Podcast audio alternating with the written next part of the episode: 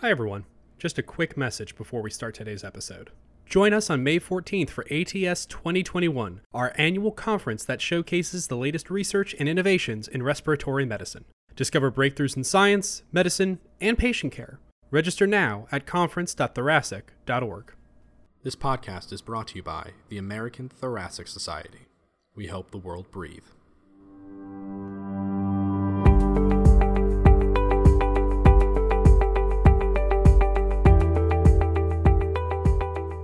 Welcome, everyone, to the latest episode of Scholarly, the podcast brought to you by the ATS Scholar Journal and the ATS section on medical education. I'm your podcaster, Deepak Pradhan, a pulmonary critical care attending at New York University and associate program director there. And today, I'll be interviewing Dr. Matthew Drake and Dr. Laura Crotty Alexander on the recent ATS Scholar research article entitled Development of a National Academic Bootcamp to Improve Fellowship Readiness. Both are hailing to us today from the West Coast. Dr. Matthew Drake is an assistant professor and associate program director in the Division of Pulmonary and Critical Care at Oregon Health and Science University. And Dr. Laura Crotty Alexander is an associate professor of medicine in the Division of Pulmonary Critical Care and Sleep at the University of California at San Diego and the section chief for pulmonary at the VA San Diego Healthcare System. Matt and Laura, welcome. Thank you. Thanks for having us.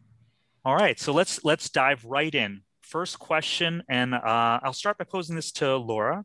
So, what was the impetus, the need for a national boot camp for residents transitioning into pulmonary critical care fellowship? What brought on this endeavor? It really came about because uh, we had noticed that across the country, boot camps were popping up at different institutions, and that residents really found them appealing and fellows who got to go through the boot camp right before starting pulmonary critical care fellowship felt a little bit more confident uh, in starting fellowship, more confident taking care of these critically ill patients and doing these procedures.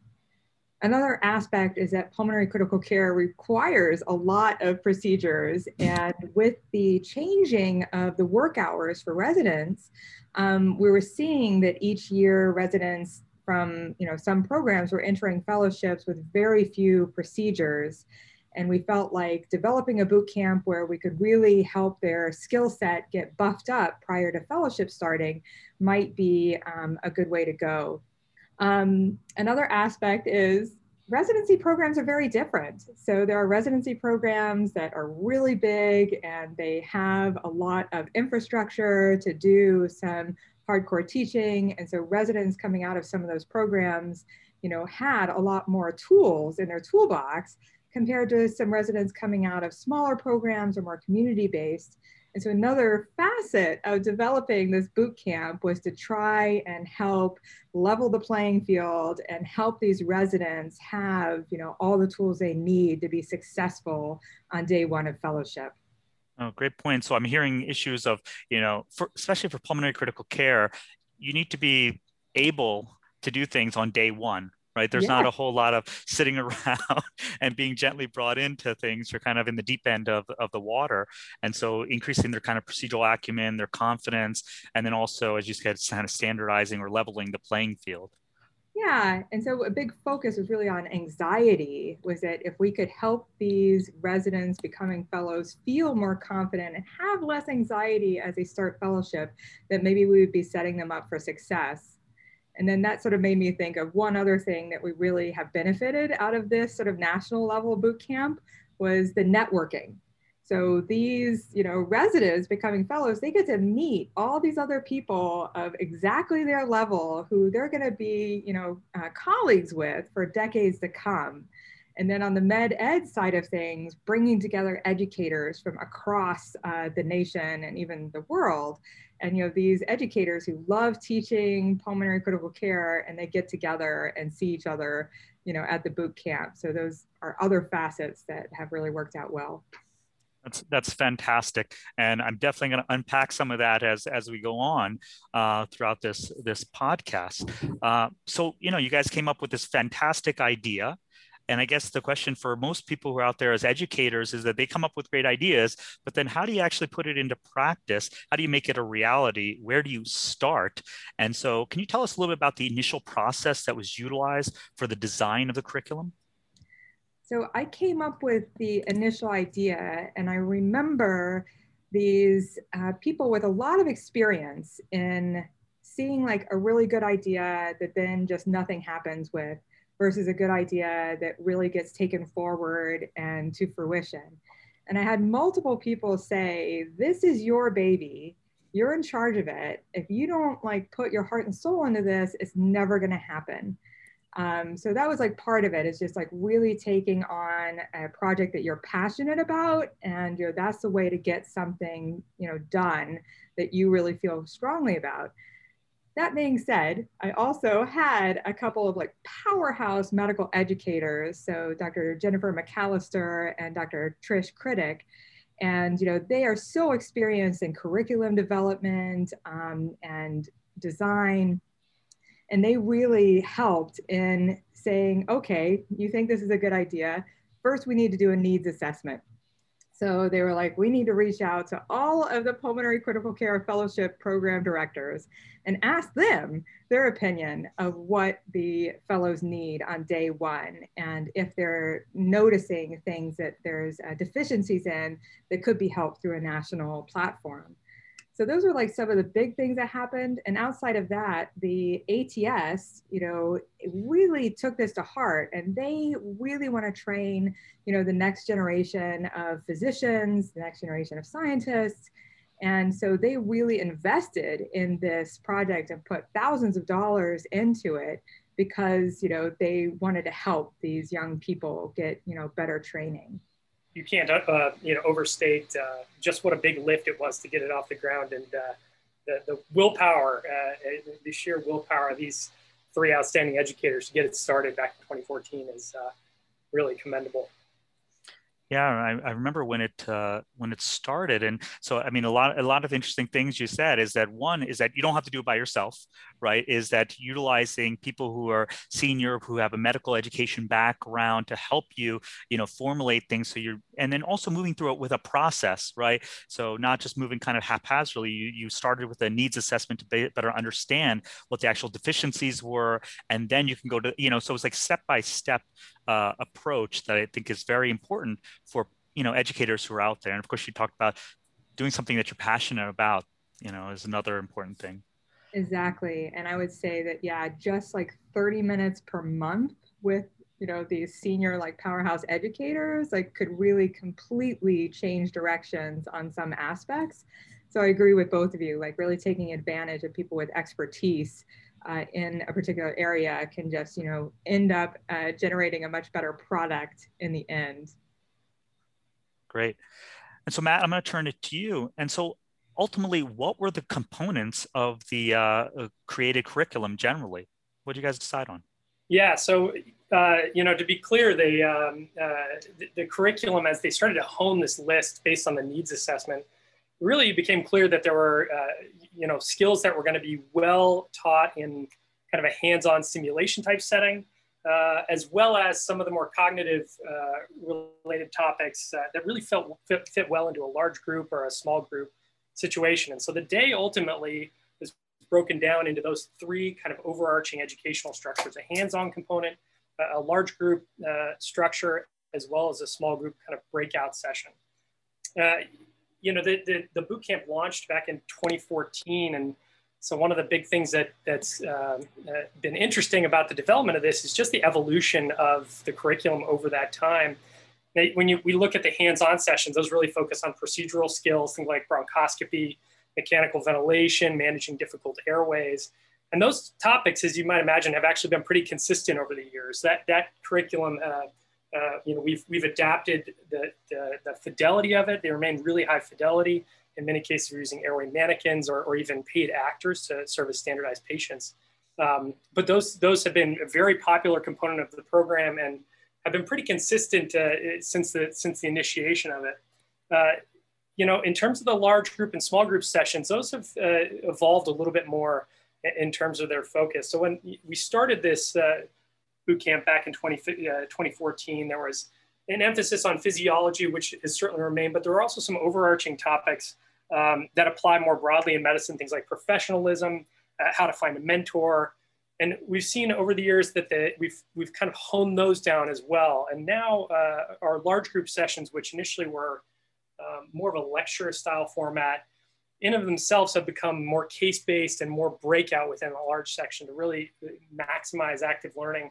We focus on things like, uh, you know, really kind of actionable things for fellows on day one of fellowship. What do they need to know? Things like, what are kind of the common pulmonary consults they're going to deal with? What are top five ICU emergencies that they might want to be prepared to deal with? Um, in terms of the small group breakout as well, those that that format allows uh, quite a bit of interaction between uh, an individual educator and somewhere between four and eight uh, uh, incoming fellows.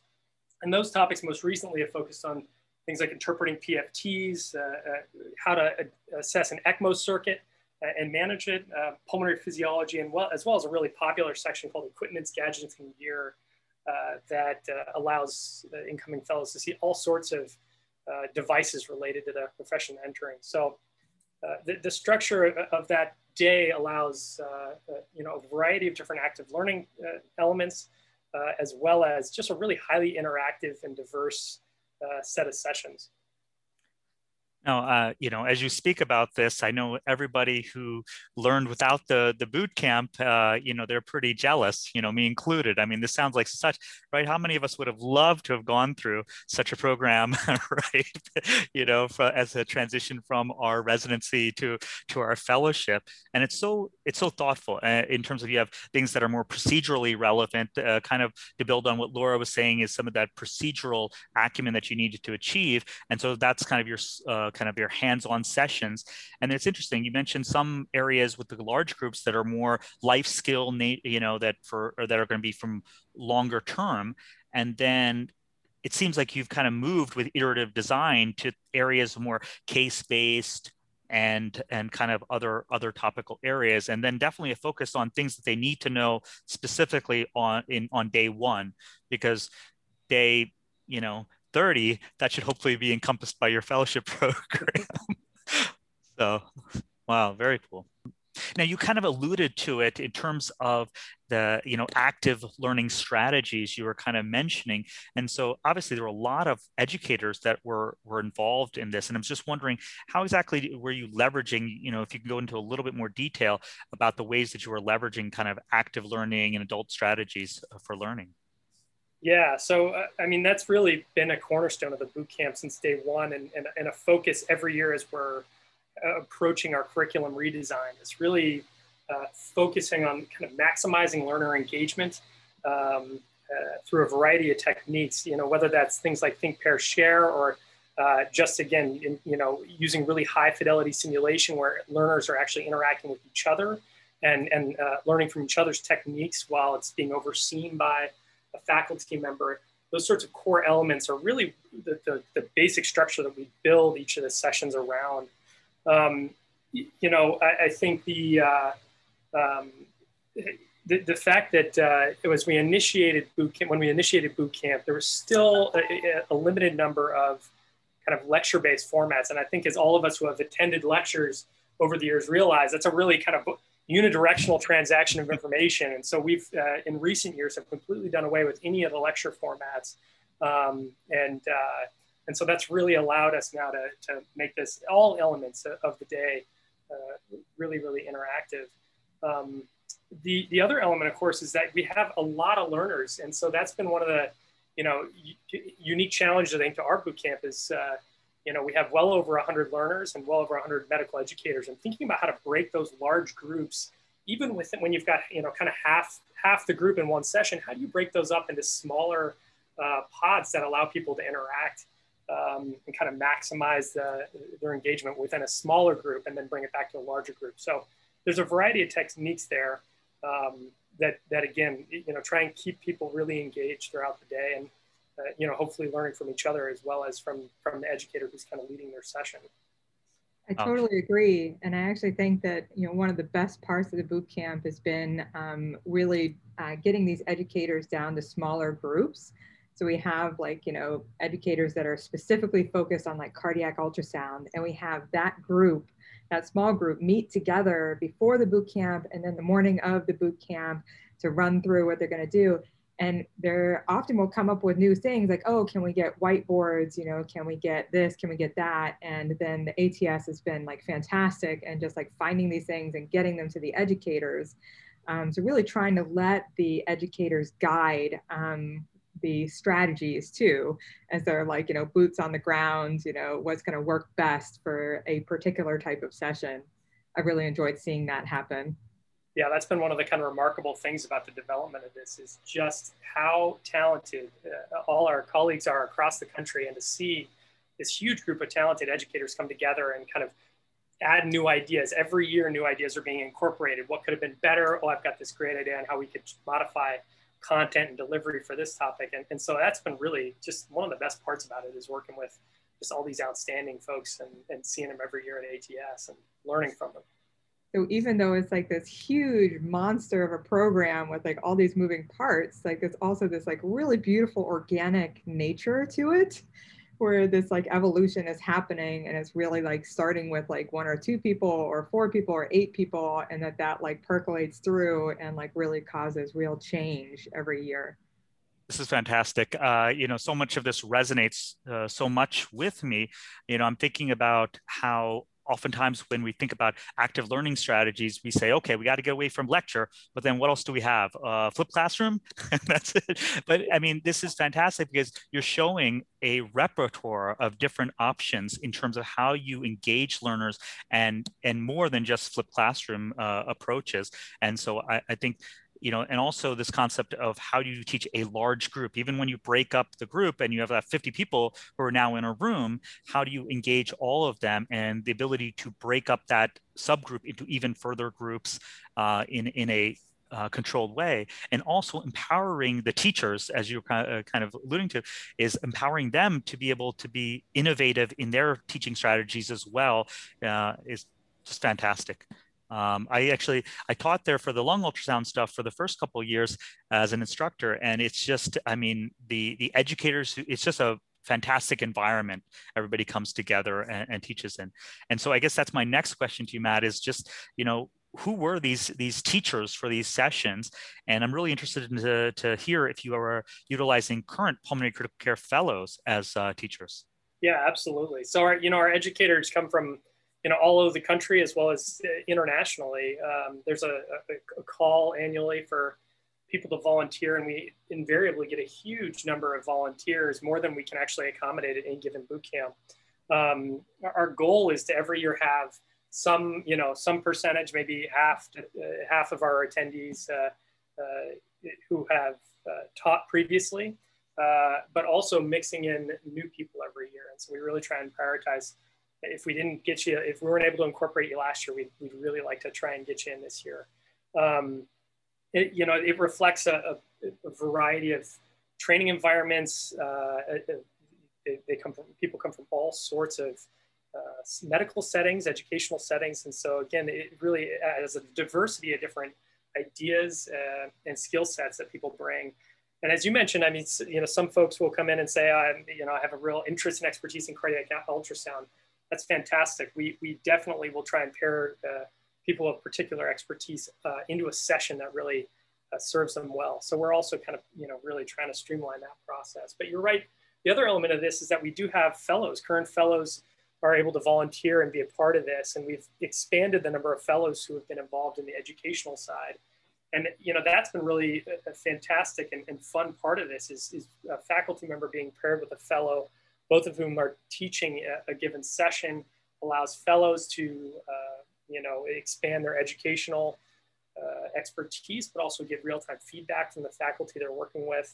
Um, and so that, you know, creating these multiple uh, levels of, of people in their med, med, ed careers has been really a fun part of uh, developing our, our uh, cohort of uh, teachers here. And I think yeah. one additional thing, like I, I, think from giving feedback to the fellows, uh, the idea stemmed from there that we should be evaluating our faculty and offering them an opportunity to get feedback on their own teaching. And so that was added in the last time we were able to do it in person. Um, and the educators had actually been asking for it for a couple of years, and we had just, you know, been trying to figure out how to do it to have another faculty member come in and observe them and have a forum and like give them, you know, really succinct um, feedback. Um, but it's just great to see like the amazing energy of the fellows and the faculty. They love to teach. They're so excited to be there and that they want feedback. They want to get better every single time. And then when I get emails from faculty who got turned down and they say, Did I do something wrong? Like, do you not like me anymore? And I'm like, No, it's just we have so many people who want to teach and we try and give people, uh, you know, a chance to do it who haven't. Yeah, no, uh, it's exactly. It's a fantastic learning and teaching environment uh, to be working in. And you know, I brought up the the fellows partially because uh, I'm all I'm I'm personally very interested in this area. So I'm doing my I'm doing a master's in education, and my thesis is on near peer education. And so for me to be able to see fellows teaching residents, you know, it has so many benefits every which way. You know, for the the learners, you know, the fellows have just recently become competent in that area. So they re- really remember those little micro steps by which they became competent and can elaborate that uh, to, to the trainees essentially.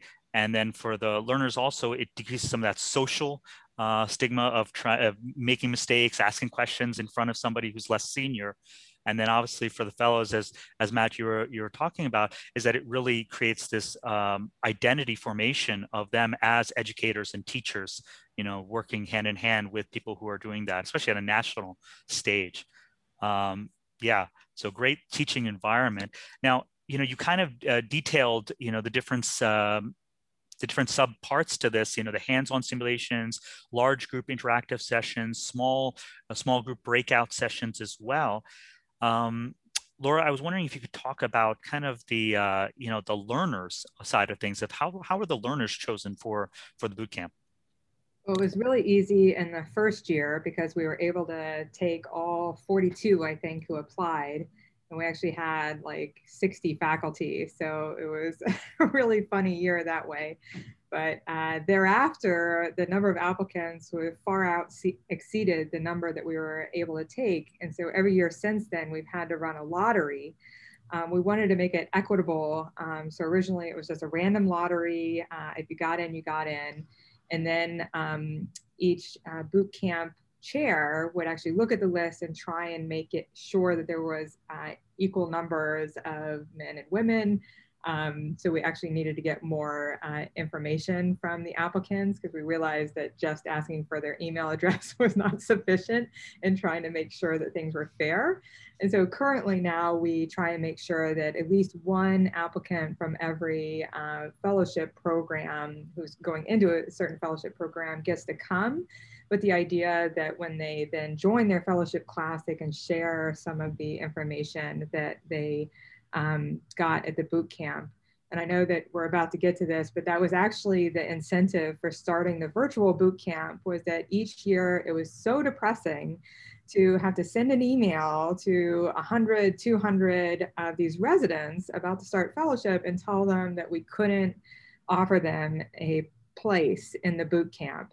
And so that's actually was why we created the virtual boot camp because we wanted to have something to offer these residents who, you know, they're anxious about fellowship, they want to learn more, they want to get these skills, they want to be a little bit better before they start uh, fellowship on day one. And so that's where the, the virtual boot camp came from. No, that's a you know it's a great reason to have have that, and I'm sure that now in this new age of remote learning and beyond, it has even more applicability going forward. I have to say the timing was creepily weird, you know, in a good way that we had run the boot camp um, as a pilot, but then we decided to run it one more year as a pilot before like doing a full on version of it.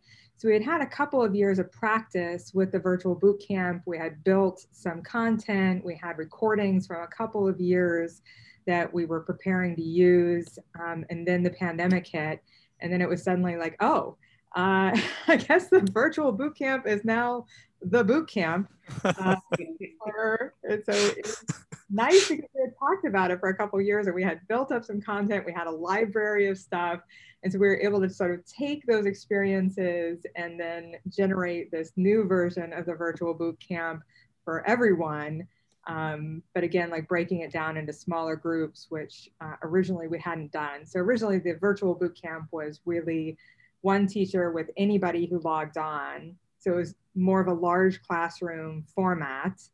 Um, but then in the setting of the pandemic, uh, we took all of our educators and sort of assigned them to their uh, areas of expertise. So we did a combo, usually two hour sessions where we'd have um, a lecture, so to speak, for hopefully 15 to 45 minutes. And then we would divide the residents out into the number of small groups where we had uh, faculty for so that they could have like an hour or two of like working through cases and having, you know, sort of a small group um, classroom setting. Um, and so clearly that's what we're going to be doing moving forward this year. Yeah, very very timely, very necessary, and uh, and obviously, I think you know, and again, all these modalities that we're using for remote and asynchronous types of, of learning, I think are are you know, the more we're investing in that, I think we're going to be able to take that even down the road, even when the pandemic and everything is is, uh, is done, and we're actually back to meeting in conferences together. I still think it's going to have incredible uh, applicability. Yeah. I agree, and I we had you know, always thought of ways that we could use our educator base to, you know, teach more people. And that's been one of the cool things about seeing the evolution of the virtual boot camp. It's like, oh, we don't have to run it at the time of the International ATS conference. Um, and so I think you're absolutely right that our experiences in 2020 and 2021 um, will help us so that when we are able to teach people again in person, we'll be, still be running a separate virtual boot camp, probably you know a month or even two months separate from the in-person, so that we can really do a good job and use you know the educators uh, and their skill set to our you know the advantage of the learners. Awesome. Um, Matt, I'm going to turn to you now. Uh, so you wrote a paper, so that means you have results. that, that, that, have been peer reviewed and uh, you know so i want to hear about them. You guys did all this hard work and so i want to hear what were the actual findings from all these learner assessments and course evaluations and so forth? Yeah and i, I want to be clear i want to say thank you in particular to May Lee and anna brady two of our colleagues who put a lot of time into developing the learner assessments. Uh, we we you know felt like we were having a, a big impact based on uh, kind of qualitative uh, analyses of our early attendees and our and our educators and uh, May and Anna in the last couple of years have really developed some quantitative tools for looking in that at that. One of the, the main things that was done was creating a pre-test and a post-test, really knowledge-based assessments to see uh, where, where the baseline was before boot camp, and then in the in the short term afterwards, what was there a, a, a, any change in people's uh, uh, knowledge base related to some of the core kind of pulmonary and critical care concepts that were discussed at boot camp. And so we did see a significant increase uh, in, in post-test results um, in our attendees, suggesting at least in the short term that we were having an impact on uh, trainee knowledge base. Now, you know, how long that is sustained, it, we, we haven't looked at longer time points as of yet, but I would say that the boot camp is really only a month or two before fellowship starts. And so we you know we're, we're optimistic that these uh, uh, effects we're having uh, on learner knowledge are going to translate into improved readiness for day one of fellowship. The you know some of the other things that we looked at were uh, trainee confidence, and so this uh, was one of our metrics to see whether we were uh, addressing trainee anxiety, um, the, the angst that comes with starting fellowship and perhaps not feeling comfortable with uh, whether it's certain skills that they might need on day one versus um, uh, also kind of cognitive, some of the cognitive load that comes with being a critical care, pulmonary and critical care fellow. Uh, and you know, across the spectrum of uh, in 12 different uh, domains, we saw improvement in, in trainee confidence uh, as uh, you know reflecting lower anxiety levels for our trainees. And so, just giving them that exposure, I think, has to, to things that they're commonly going to encounter in fellowship has been a really you know important way of of getting uh, trainees ready for, for day one. Uh, and then, you know, finally, we also looked at uh, just general assessments of, of uh, how happy trainees were with the content being delivered in boot camp. And um, that really, those results really reflected what we've been hearing from trainees for a long time is that, you know, people really enjoy the boot camp experience, whether it's our trainees or, or our educators. Um, you know, a lot of people were saying that's the reason they come to the national conference is to, to see friends every year at, at the boot camp and, and to reconnect. Um, and so that, you know, that, that also, while uh, uh really kind of reinforces that there's, there's a lot of value from a networking standpoint for, for, from this. I think the other thing that reflects that is that we have plenty of attendees over the years who are now coming back as fellows to edu- be educators, as well as, you know, some of the faculty, uh, some of the early, st- early stage faculty are now joining in who had been boot camp attendees, particularly in the early years. So it's really exciting to see this longitudinal growth of kind of the bootcamp family uh, that uh, uh, you know we hope to continue for years to come. Yeah, that's that's all incredibly heartwarming from the that that kind of personal level, um, as well as it's great to see things that you know the the trainees really enjoy. You're you're making a difference for them you know both in knowledge base as well as their their angst and anxiety heading into fellowship. So i think that's i think this is a you know incredibly important uh, endeavor that you guys are engaged in. Um, and so you know i'll kind of ask both of you but on the side of as you reflect back on all of these experiences with uh, the boot camp either you know how do you look back at that in terms of the things that you've really done and and what have you really accomplished essentially with it? Is that a fair question to put out there for you too? Oh. sounds weighty and hefty um, yeah i mean i i love the joy that it brings to people. So i'm continuously in awe of the medical educators who are desperate for an invitation to come. And then when they get there and they're just so excited and they're like all over the equipment and the space and like talking to the co-educators and like when they're with their students they're just like game on giving it like 110% and it's just a joy to watch to be like people are willing to fly across the country get up at like 4 a.m their usual time teach for 10 hours you know, sleep while jet lagged, come back, teach for another 10 hours. And they're like, and then they come up and like, thank you at the end. They're like, thank you for inviting me to come and teach. And I'm like, really? We're giving you like $250 that pays for like one hotel night. like, I, I thank you. Like, thank you so much. Um, so I feel like that's one of the really cool things that I've experienced is just all of these educators who um, have enjoyed teaching and they just love it so much. And then, as uh, Matt referred to, like all of these residents who I've run into, and they're like, oh, I did the boot camp this year, I did it that year, I can't wait to come back, or I am back. And just really seeing that they valued it. And um, even though we still haven't quite figured out, you know, how to measure value in that way to somebody attending, you know it's just so clear in the way that they talk about it and they treat it that it is something special to them. Um, and then the ats really experiencing how they just went all in on this and they committed to doing it even though it cost them you know thousands of dollars every single year and it was you know basically you know doing charity work like were you know investing in the next generation of um, pulmonary critical care sleep you know pediatric adult like all of these physicians. And they decided that this was worth it and that they wanted the ats stamp on this and that they wanted to do this.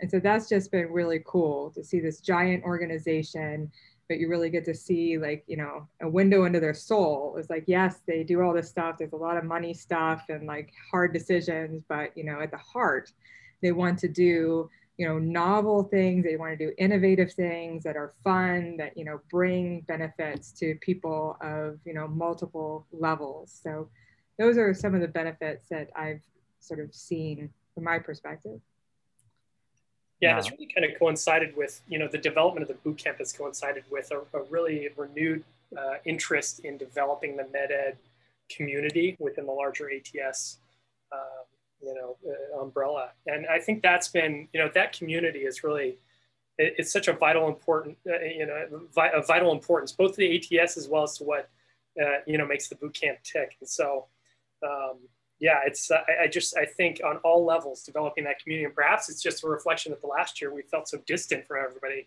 that uh, you, you, know you realize how important that in-person community is, uh, and so I think you know on all levels, trainee, educator, and ATS as a whole is fostering that that level of community was such a big part of what what our, the RBC is about.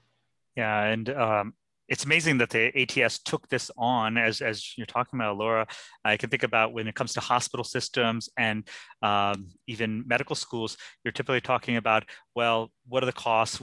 How are we going to get to a business plan that, you know, makes it net even, you know, let alone investing for future. This seems to be a, a usually a, a foreign concept. And for them to do that, I think is, you know, hats off to the ATS for that.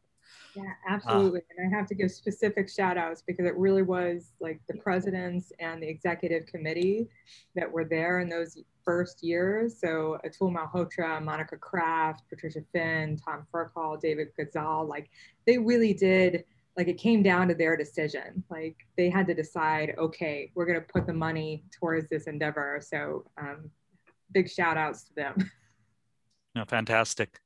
So as we're kind of finishing up, I just want to see like kind of what what the future holds for the boot camp. You know, where do we move on from here? You kind of mentioned about you know the virtual setting. I'm just wondering about are there other kind of components or other things that you're trying to incorporate into the program going forward?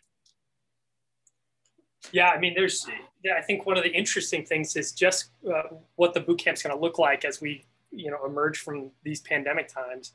I think, uh, as Laura alluded to earlier, the, the, the, rise and development of our virtual boot camp and really, you know, the full uh, push in developing out that curriculum this year. Um, you know, that, that virtual element is not going away. It's not going to replace the in-person boot camp and we can do that again. But really thinking about how we pair, uh, uh you know, the, the, the high fidelity hands-on elements of our in-person boot camp with more longitudinal curriculum that the virtual boot camp is going to be uh, able to provide. Um, you know, I, I, think there's just a lot of opportunity for us to, to continue to develop that uh, in the coming, you know, year or two as we as we open back up. So I think you know that's that's one of the things I'm most uh, excited about is just the opportunities and, and kind of really the the, the challenges the pandemic have you know imposed on us. Uh, I think are also going to lead to a lot of creativity in how we develop it. I do you agree? I absolutely agree. I feel like um, it's been fun to see people be like, okay, this is what the boot camp was. Like, we have to redesign it. and what's the best way to do that? Let's put all our heads together. Let's think, you know, how can we deliver this med ed content in the best way?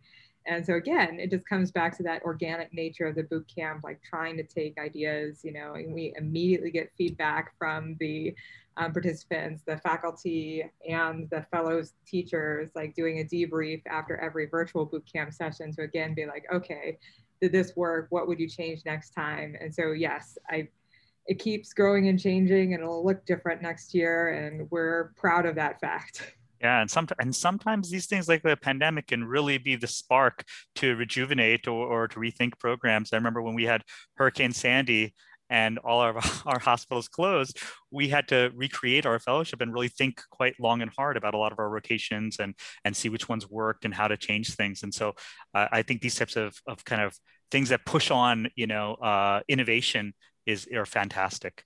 And I think just to circle back to that point is that this has been designed to evolve from the very inception. And so that's actually one of the reasons that we set up the leadership in the way that we did, so that the chair would change every two years. A, because it's actually a ton of work and get pretty burned out after two years. Uh, but B, you know, when you have a different leader, uh, then that gives them a little bit more uh, leeway to change and evolve it without feeling like, well, these four people who came before me were amazing and they wanted to stay the same, like, so we should keep it the same. So that's actually been one of the things that we've always wanted it to be nimble and to evolve with modern medical education because we're all learning a lot about how, you know, different learners learn. And so it's been really great to see, you know, new educators involved in the development each year and that that really, you know, adds to um, how it's evolved and improved. Fantastic. Matt, any parting words? Uh, just uh, an incredible thanks, uh, you know, uh, both to you for having us on today, but also to you know, our, our, our, co-authors on the on the manuscript. Uh, you know, the originators, Jen McCallister, Trish Kritek, and of course you, Laura, really got this thing off the ground in 2014. Um, I joined the show, I think, around 2017-ish. So I, uh, you know, and I, I, appreciate everything you've done incorporating me into that team. And you know, then I also would uh, definitely want to give a shout out to the boots on the ground folks at ATS. That's Lauren Lynch, Jen SG, and Eileen Larson. Really have eh, spent countless hours, uh, blood, sweat, and tears, making sure that this works. They're a critical link uh, in making all this come together. And we couldn't do it without them. And so I want to make sure that we give a big shout out to them for, for all their efforts. And they really picked it up and ran with it and are probably the ones that convinced the executive committee to fund it and do it. I'm pretty sure there was some arm twisting and candy giving to like push along, but I completely agree with Matt, Lauren Lynch, and Eileen Larson in particular um, this is their baby and uh, they've just done so much for it. So they're awesome. Fantastic. Candy works. You heard it here. All right. Matt and Laura, thank you so much for taking the time to discuss uh, this National Academic Boot Camp with our listeners. And for those podcast listeners, Dr. Drake and Dr. Crotty Alexander's article on development of a National Academic Boot Camp to improve fellowship readiness is available on the ATS Scholar website at atsjournals.org. Otherwise, stay tuned for more scholarly podcasts coming soon. And don't forget to subscribe to Scholarly on iTunes, Google Play, or whichever podcast player you prefer. Bye now.